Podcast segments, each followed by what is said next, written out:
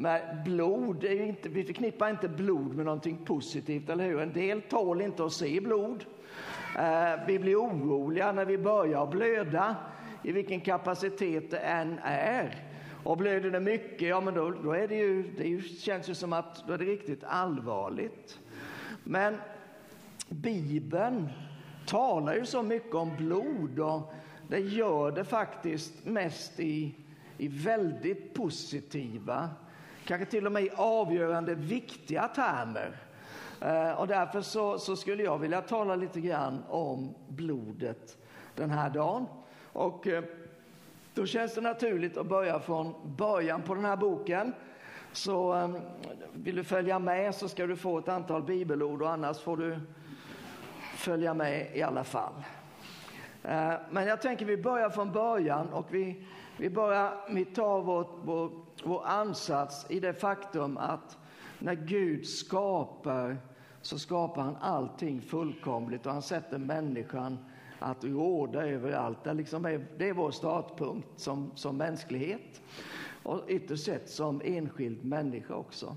Men vi vet att någonting smög sig in som förstörde precis allting. Eh, och ehm, det var inget värre å ena sidan sett än att någon, eller i det här fallet två personer då, åt en frukt som de inte skulle äta. Kanske har du ätit en frukt som du inte borde äta, ett pallat äpple eller någonting i den stilen. Um, så vi kan väl säga att Adam och Eva på det sättet är i ganska stort sällskap. Uh, och um, det där som sagt var, det ställde ju till det något otroligt. Eh, och jag vill, jag vill läsa några verser ifrån det fjärde kapitlet i Första Mosebok. Eh, och där kan du som sagt var följa med ifall du vill och ha med dig någon form av bibeln. Ifrån början på kapitlet.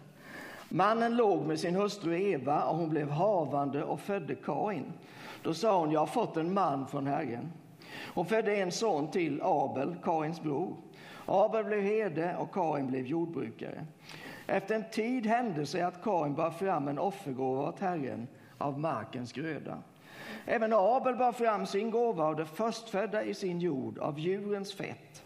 Och Herren såg till Abel och hans offer, men till Kain och hans offer såg han inte. Då blev Kain mycket vred och hans blick blev mörk. Och Herren sa till Kain, varför är du vred och varför är din blick så mörk? Är det inte så att om du gör det som är gott så ser du frimodigt upp men om du inte gör det som är gott, då luras synden vid dörren. Den har begärt till dig, men du ska råda över den. Kain talade med sin bror Abel och medan de var ute på marken överföll Kain sin bror och dödade honom. Och Herren sa till Kain, vad är din bror Abel?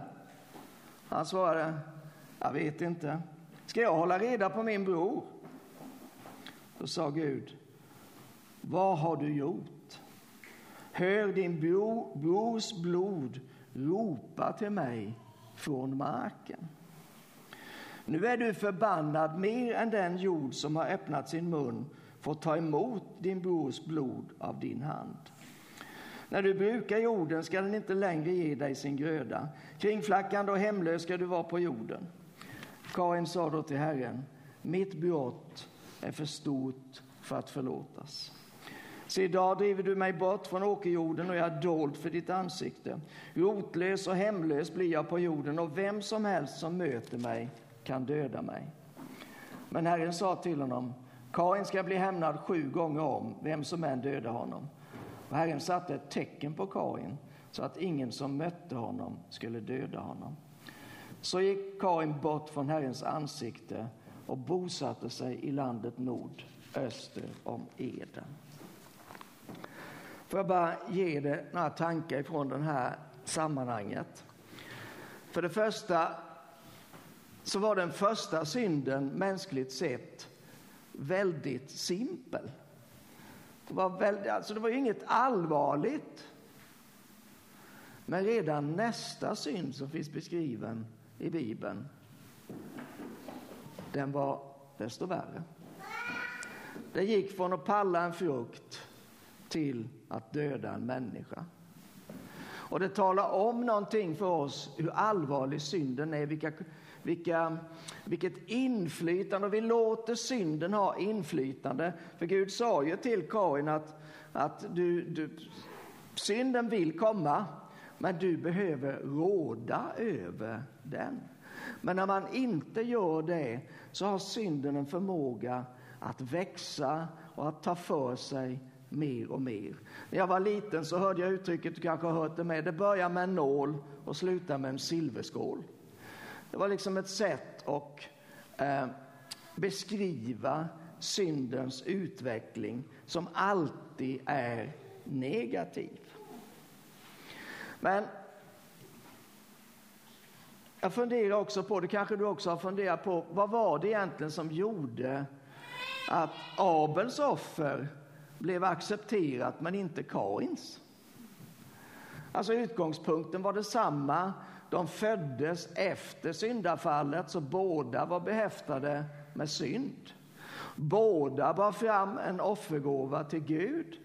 Men Gud accepterade det ena offret men inte det andra.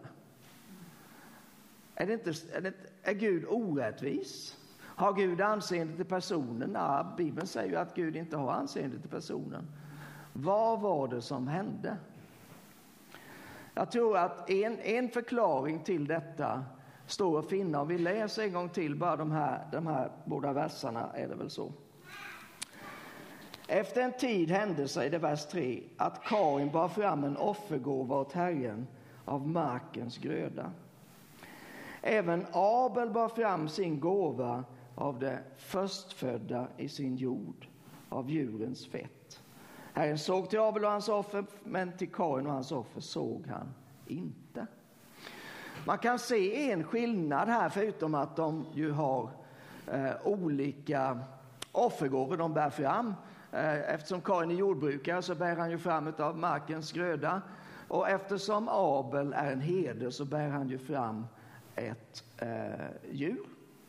Men man kan se någonting annat också. Man kan se att när man läser om Abel, Abel bar fram sin gåva av det förstfödda i sin jord. Det är markerat att Abel först, han tog det första. Förra helgen när vi var på Öland så talade jag lite grann utifrån Markus 6 och 33. Och, eh, jag tror att ni alla vet vad som står där. Sök först Guds rike. Vi talade då om sök som en, en livsprincip, att vi behöver, trots att vi har funnit Jesus, så behöver vi fortsätta att söka. Vi behöver, vi behöver sträcka oss efter, vi behöver fråga efter, vi behöver värdera mer och mer.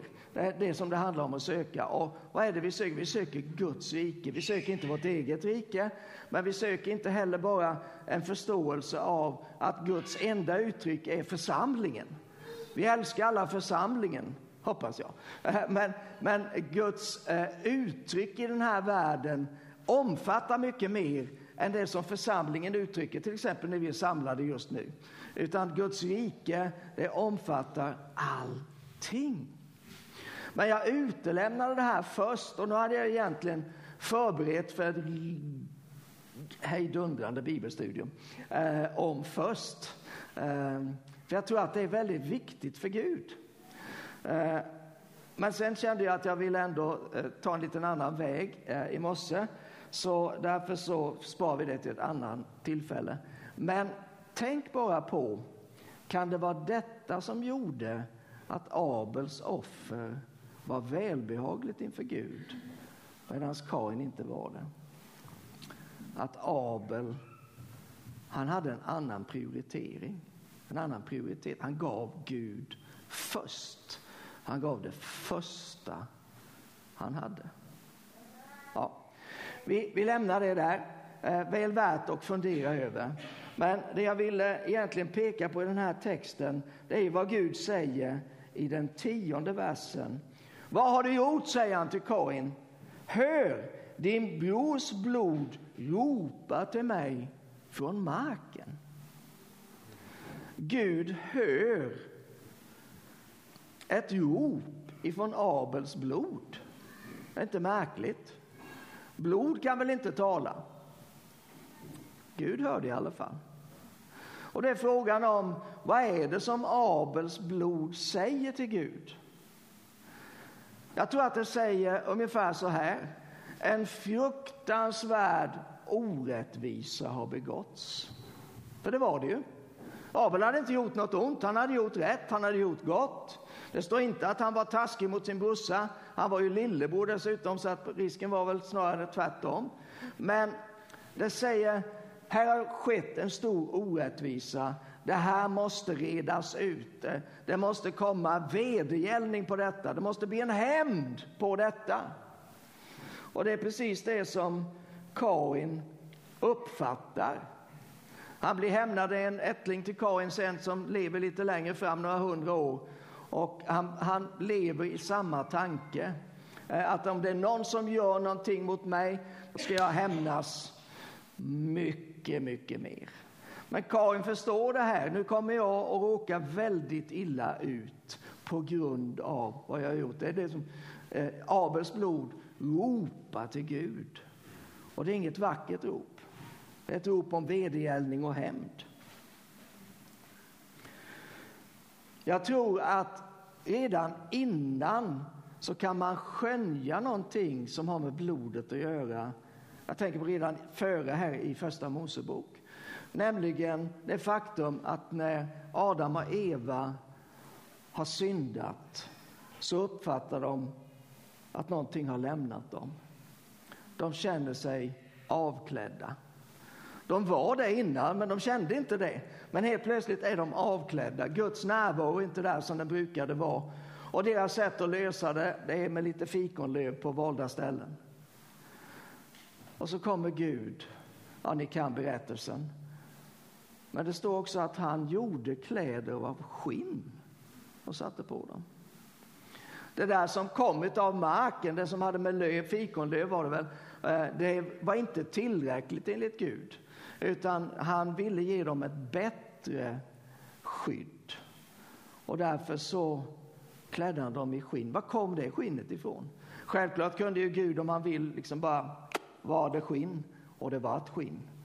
Men kanske var det så att Gud slaktade ett djur och flodde det för att kunna beklä Adam och Eva så att de inte var fullständigt oskyddade.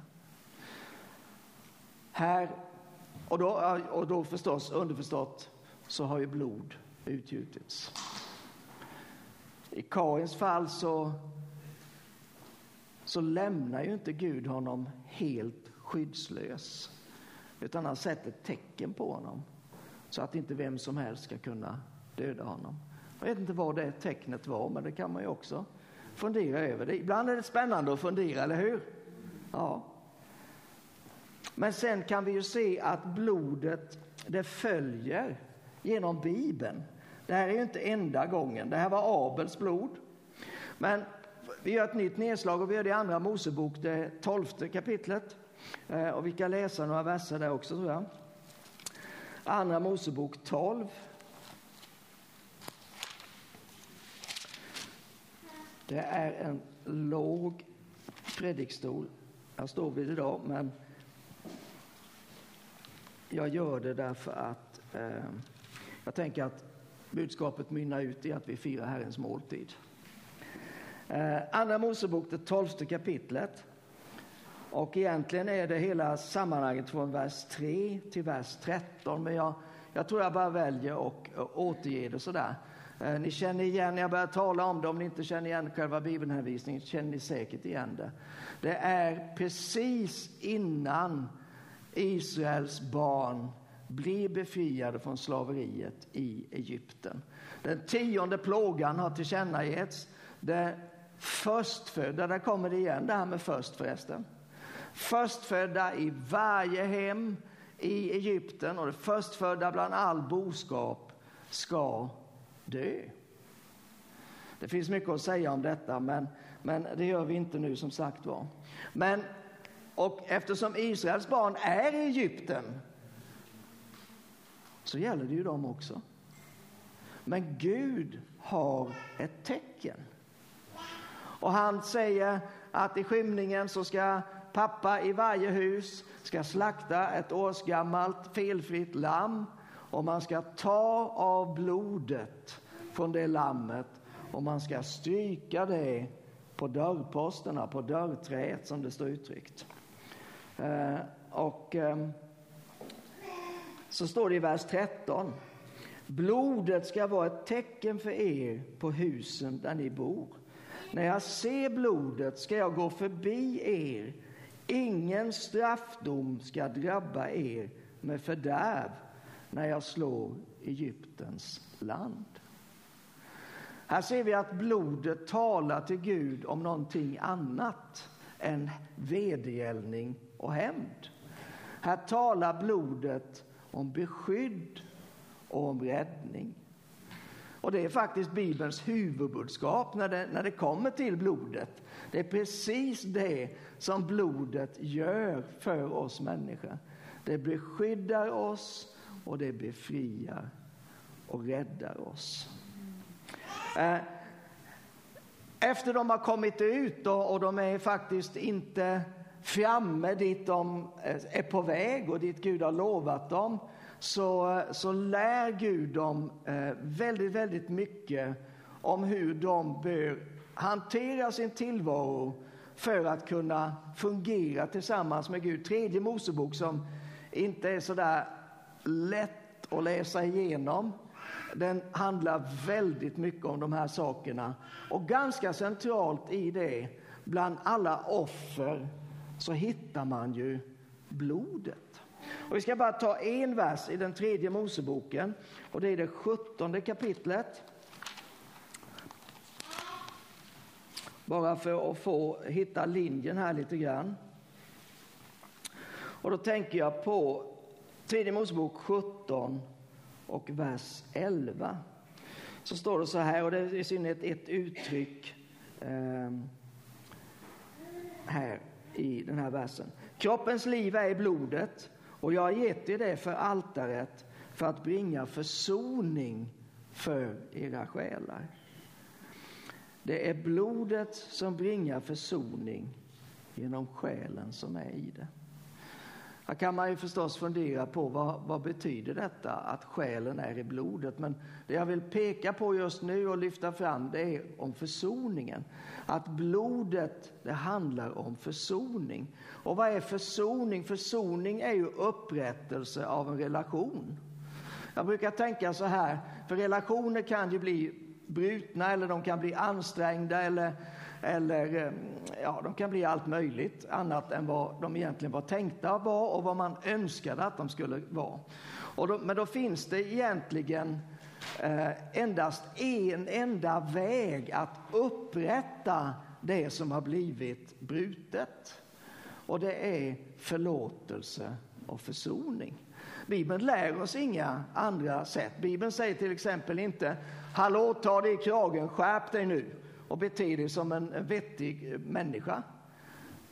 Det skulle man kunna säga att det vore bra, va? Men, men Bibeln lyfter inte fram det som modellen, utan Bibeln lyfter fram förlåtelse och försoning som en väg till upprättelse i brustna relationer.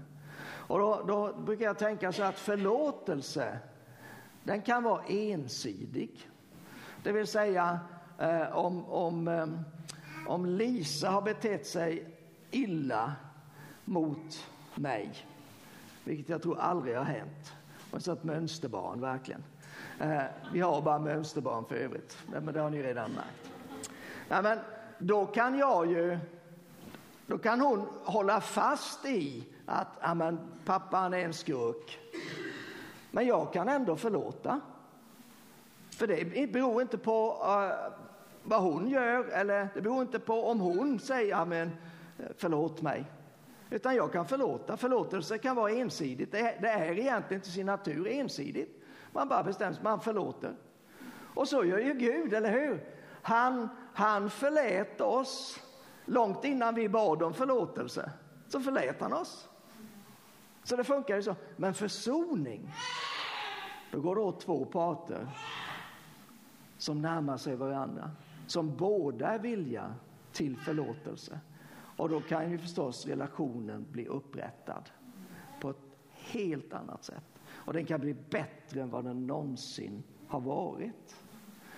Och det är detta som blodet ligger till grund för.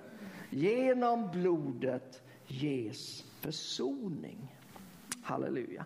Försoning med Gud, men också på ett plan försoning mellan oss människor.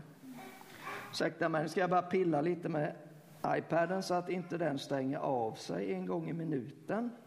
För det tycker jag är jobbigt. Ställer det på aldrig där så. Oh, vad bra det blir.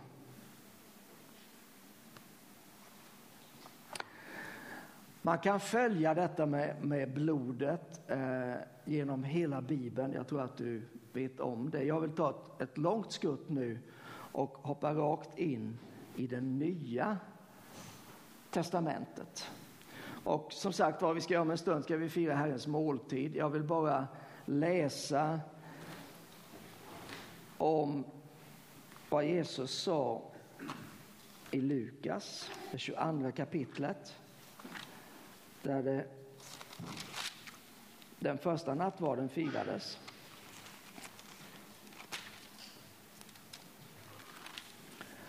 Och då står det så här från vers 14. När stunden var inne la han sig till bords och apostlarna tillsammans med honom. Och han sa till dem, jag har längtat mycket efter att äta den här påskmåltiden med er innan mitt lidande börjar. För jag säger att jag inte kommer att äta det mer förrän det får sin fullbordan i Guds rike. När får det sin fullbordan i Guds rike? Kan det vara så att det når sin fullbordan när vi firar Herrens måltid? Det är också en sak att fundera över. Han tog en bägare, tackade Gud och sa, ta detta och dela med er. För jag säger, från denna stund ska jag inte dricka av vinstockens frukt förrän Guds rike kommer. Och han tog ett bröd, tackade Gud, bröt det och gav åt dem och sa, detta är min kropp som blir utgiven för er. Gör detta för att minnas mig. På samma sätt tog han bägaren efter måltiden och sa, denna bägare är det, förny, är det nya förbundet genom mitt blod som blir utgjutet för er. Här kommer blodet väldigt tydligt igen. Jesus förebildade genom vinet som eh, finns i kalken. Han kallar det för mm, sitt eget blod. Hebreerbrevet målar ju upp och vad ska vi säga, kopplar samman det gamla och det nya på ett väldigt intressant sätt. Eh, där dras en massa paralleller mellan det gamla förbundet och det nya förbundet. Och centralt i allt detta, vad finner vi där? Jo, vi finner blodet. Ehm, och, och ehm, jag vill visa en vers, eller möjligtvis två här i Hebreerbrevet. Och jag, jag tar den ifrån det tionde kapitlet.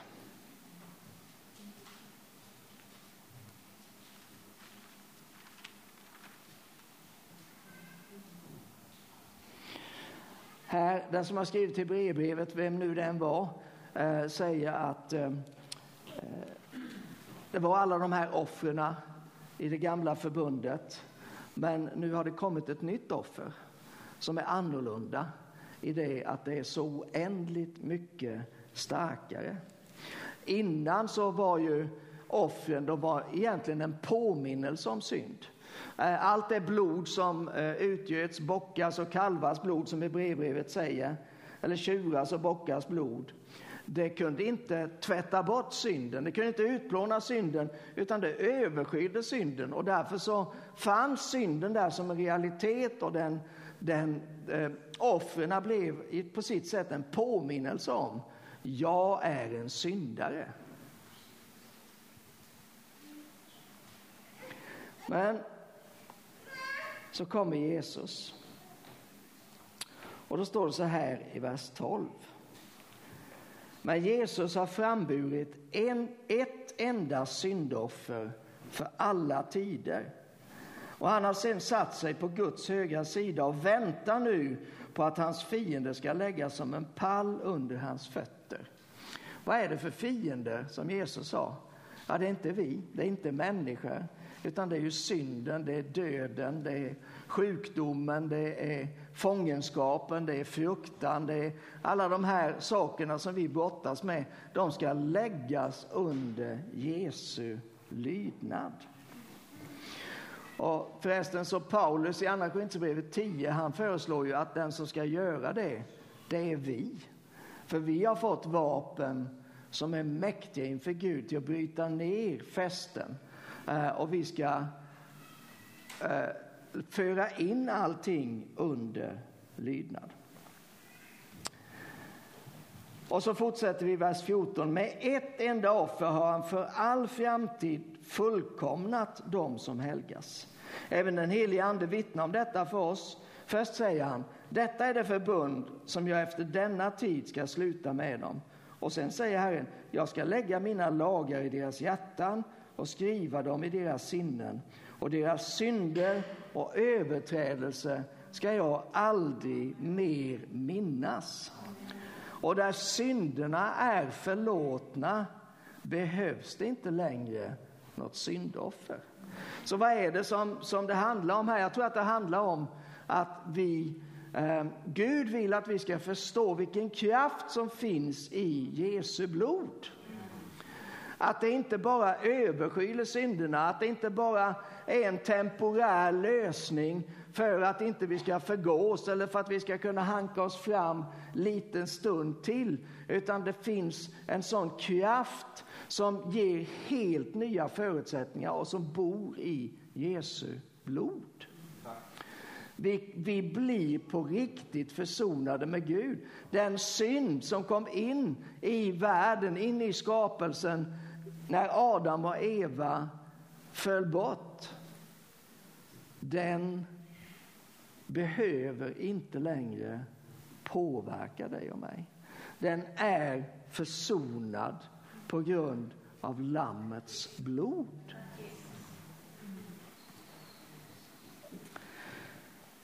Det finns någon mer bibelvers som jag skulle vilja ta med dig till. Och eh, jag tror vi ska se Kolosserbrevet.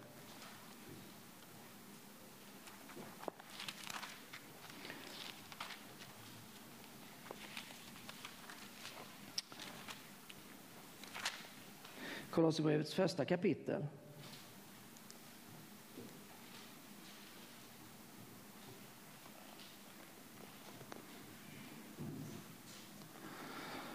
Och det är ju det är så många underbara verser här som man skulle vilja plöja igenom hela kapitlet. Men vi nöjer oss med att läsa vers 19 och 20. Det står så här, vers 19. Gud beslöt att låta hela fullheten bo i honom, det vill säga i Kristus. Och genom honom, fortfarande Kristus, försona allt med sig själv. Sedan han skapat frid i kraft av blodet på hans kors. Frid genom honom, både på jorden och i himmelen. Alltså, det här skulle vi nästan läsa en gång till. Lyssna på vad, vad, som, vad det här står för. Gud beslöt att låta hela fullheten bo i Kristus och genom Kristus försona allt med sig själv. Det står inte ens alla. Det hade varit underbart, för det tror vi. Men det står att han ska försona allt med sig själv. Lika fullt som syndafallet fick konsekvenser, inte bara för Adam och Eva och för alla deras ättlingar, så fick det också konsekvenser för hela skapelsen. Hela skapelsen blev lagd under förgängelsen. Men Gud i Kristus försonade allt med sig själv. Det är inte lite. Och jag har lärt mig, jag har hört, hört någon predikant som säger, jag vet inte hur du tänker kring det, men när det står allt så betyder det ja. Och när det står alla så betyder det. Men ändå läser vi det ibland som att allt betyder en del. Möjligtvis en hel del när vi, när vi har en inspirerad dag. Och när vi läser alla så tänker vi att det är några. Eller det är de flesta, men det är nog inte jag. Men om Gud menade det, att det bara var några, eller att det var alla utom dig och mig, varför sa han inte det då? Han kan ju inte ljuga. Han är ju sanningen. Så vi måste lita på det. Gud försonade allt med sig själv.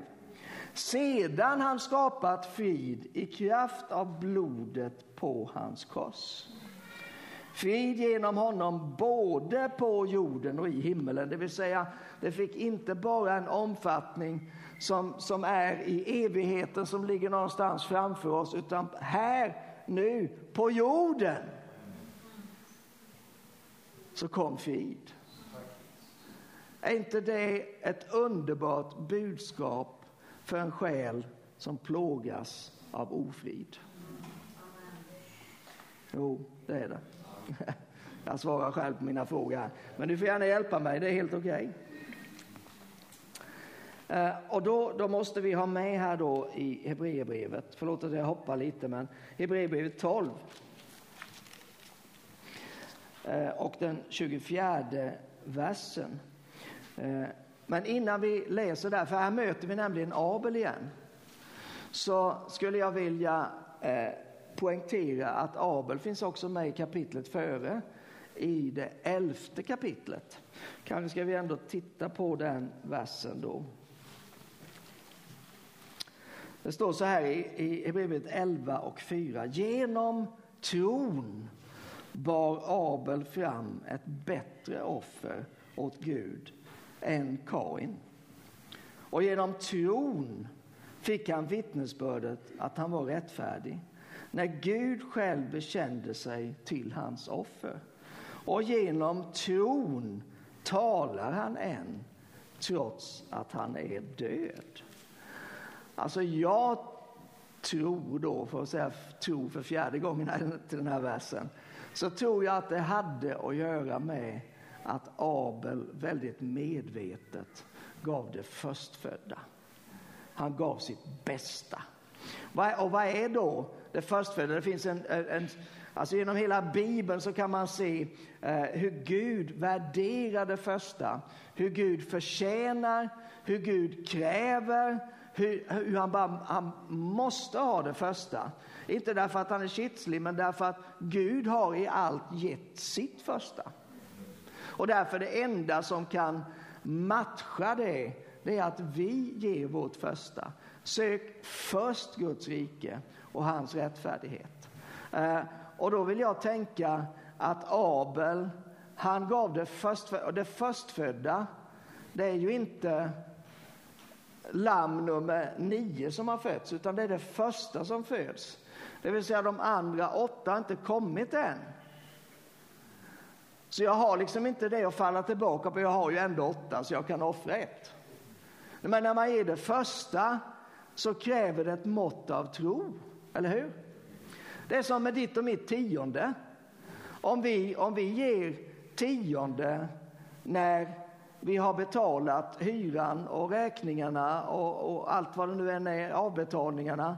Eh, om vi ger tiondet av det som är kvar då, för det första så ger vi inte det första till Gud, utan vi ger det sista till Gud.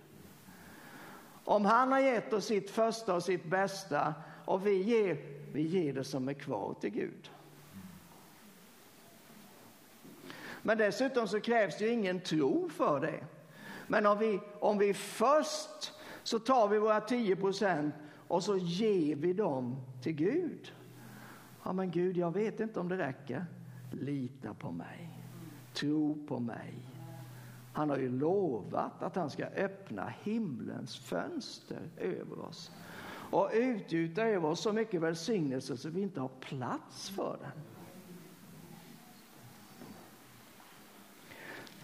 Så Abel, han talar på grund av sin tro. Men sen har vi ju detta Abels blod som vi vet talar om vedergällning och om hämnd.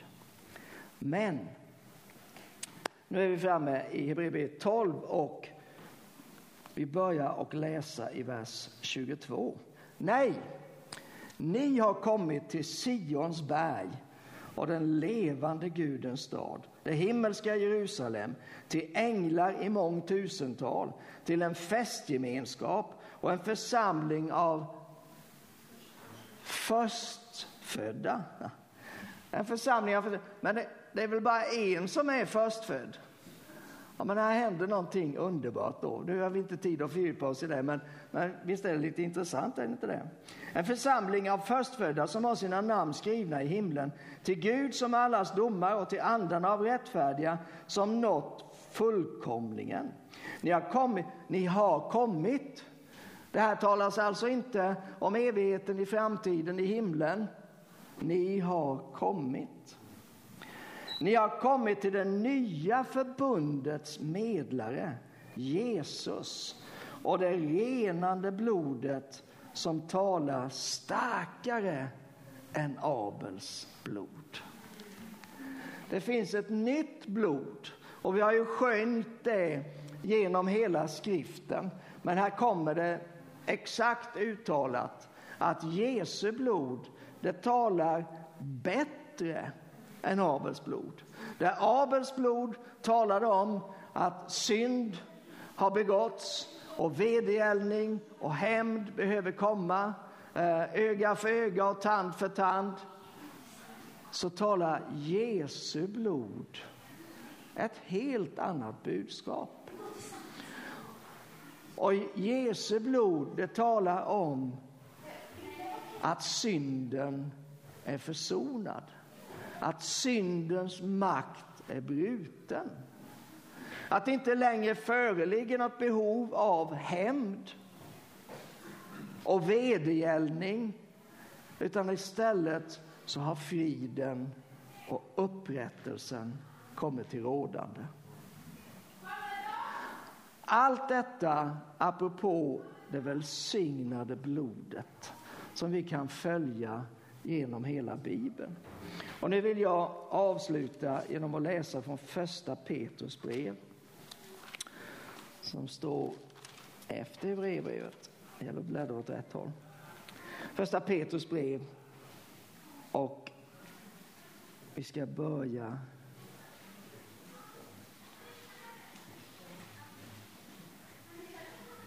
Vi ska börja redan i vers 13. Förlåt, första kapitlet. Första, första Petrus första kapitel och vers 13. Och under rubriken Var heliga så står det spänn därför bältet om livet. Om man, om man slår upp det där ordet livet, på grekiska heter det dianoia och det är sinnet, är det översatt med. Spänn bältet om sinnet. Vi vet att det finns mycket som talar om sinnet, att vi, vi, vi har fått Kristi sinne men vi behöver också tänka Guds tankar och då behöver vårt sinne förnyas. Så vi behöver spänna bältet om det, skärpa upp sinnet lite grann, helt sonika. Spänn därför bältet om livet, var vakna och hoppas helt och fullt på den nåd ni ska få när Jesus Kristus uppenbarar sig. Som lydnadens barn ska ni inte följa de begär som ni levde i förr när ni var okunniga. Nej, liksom han som har kallat er är helig så ska också ni vara heliga i allt ni gör. Det står ju skrivet, ni ska vara heliga för jag är helig. Om ni kallar honom far som dömer var och en opartiskt efter hans gärning Vandra då i gudsfruktan under er tid här som främlingar. Och nu kommer det. Brace yourself, som de säger i Tyskland. Ni vet ju att det inte var med förgängliga ting som silver eller guld ni blev friköpta från det meningslösa liv ni ärvt från era fäder. Nej, det var med Kristi dyrbara blod, som med blodet av ett lamm utan fel och brist. Det var med blodet av ett lamm utan fel och brist. Kristi dyrbara blod. När vi ska börja förbereda nu för att fira Herrens måltid så, så är det just på grund av det vi har talat om här några minuter. Det är på grund av Jesu blod som helt nya förutsättningar har skapats för oss. Vi kan inte, tror jag, någon av oss föreställa oss hur annorlunda det var före Kristus jämfört med hur det är nu efter Kristus. Därför att Jesu blod har blivit utgjutet för syndernas förlåtelse. Och vi får komma frimodigt fram inför nådens tro på grund av Jesu blod. Innan vi eh, bekänner vår tro tillsammans så vill jag bara rikta din uppmärksamhet ett ögonblick mot ett annat område som i högsta grad är påverkat av detta. Och då så ska vi bara bläddra fram ett kapitel eh, i första Petrus och vi hamnar då i kapitel 2 följaktligen. Och där vill jag läsa vers 24. Där det står så här. Han bar våra synder i sin kropp upp på korsets trä för att vi skulle dö bort från synderna och leva för rättfärdigheten. Och sen kommer en mening som kan kännas lite, jaha, varför sa han det där? Men som totalt hänger samman med och beror av försoningen genom Jesu blod. Han säger nämligen, genom hans sår är ni helade. Jag kommer snart inte ihåg när det var så att samtliga i våran i och för sig relativt omfattande familj var friska samtidigt.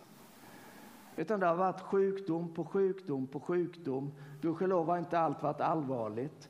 Men det är ändå sjukdom, det begränsar, det håller tillbaka, det ställer till det, det plågar, det smärtar, det gör ont. Jag tror att vi måste bara,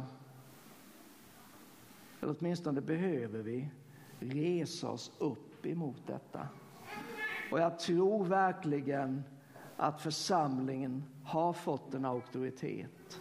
Att församlingen har makt att lösa och binda. Men vi har det på grund av att Jesus utgöt sitt blod på Golgata kors.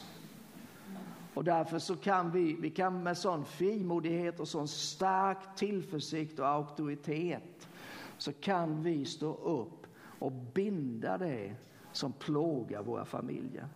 Det som har ett inflytande över våra liv, över våra barn eller föräldrar eller vad det nu än är. Ehm, på grund av Jesu blod så finns det läkedom, så finns det frihet, så finns det upprättelse. Jag skulle vilja att vi, vi får be tillsammans. Kanske vill du stå upp, du har suttit ner en stund nu. Eh, och att vi bara gemensamt reser oss upp. Var och en kan ju resa sig för de som du tänker på, de som du har runt omkring dig, om det är din familj, om det är an, andra anhöriga, om det är andra människor som kommer i din tanke. Men jag känner bara, jag bara som, ehm, som norrmännen säger, jag har mycket bön ihop med norska bröder, det är så härligt. Och de brukar säga, jag har lust att be. Så. tycker jag är underbart. Vad de menar där, det är jag vill be, skulle vi säga. Men det är ju så positivt när man säger, jag har lust att be. Och det har väl du med, eller hur? Amen. Så jag har lust att be eh, att, att sjukdom bara ska få backa. Att vi, och jag, jag, jag känner sån bara liksom eh, sanktion ifrån Gud just nu. Och en tro utifrån att vi som Guds folk, som Guds barn, vi ställer oss upp tillsammans. Och så står vi emot detta. Och så, nu ska du inte, om du kommer hem och så är det en till som har fått feber eller vad det nu än är, så låt inte nedslås av det då, utan håll fast vid att Jesu blod har friköpt oss från förbannelsen. Och nu lever vi av välsignelse. Förbannelse, det är, det sjukdom är under förbannelsen, men hälsa, det är en frukt, en del av Guds välsignelse. Så Fader, just nu så vill vi bara resa oss upp som dina barn. Vi står inte här på måfå, vi står inte här i egen kraft, utan vi tror att du har ställt oss här och vi tror att du har gett oss makt och att du har gett oss auktoritet. Och därför vill vi ställa oss upp i gapet för de som vi har runt omkring oss. Kanske är det familjen, kanske är det släkt och vänner, kanske är det andra Herre som du har lagt på vårt hjärta. Men vi tackar dig Gud att vi inte behöver acceptera saker och ting som de är. Att sjukdom ska vara en del av vår vardag. Vi står emot detta Jesu. Vi kommer emot det. Att om det nu är fysisk ohälsa eller psykisk ohälsa så vägrar vi att acceptera detta. Vi åberopar Jesu Kristi blod över våra barn, över våra föräldrar, över de som är runt omkring oss. Blodet från ett felfritt lamm. Och vi tackar dig Jesus Kristus att vi har blivit friköpta och att genom dina sår, där ditt blod flödade, så är vi helade. Och jag löser ut det över oss var och en i Jesu mäktiga namn. I Jesu mäktiga namn. Tack Jesus. Tack för att du vann en seger. Tack att du sonade världen med, med Gud Fader själv. Tack att du bar vår synd. Och halleluja. Men du tog också på dig vår sjukdom. Du bar vår sjukdom bort ifrån oss för att inte vi skulle behöva bära den. Och alla som kom till dig, de blev helade. Alla som kom till dig, de blev helade. Och vi kommer till dig, Herre, men vi bär också med oss våra nära och kära. Och vi bara löser ut läkedom över hela församlingen. Läkedom över varje familj. Psykiskt, fysiskt, läkedom i Jesu Kristi namn. Halleluja. Tack Jesus. Tack Jesus. Tack Jesus. Halleluja.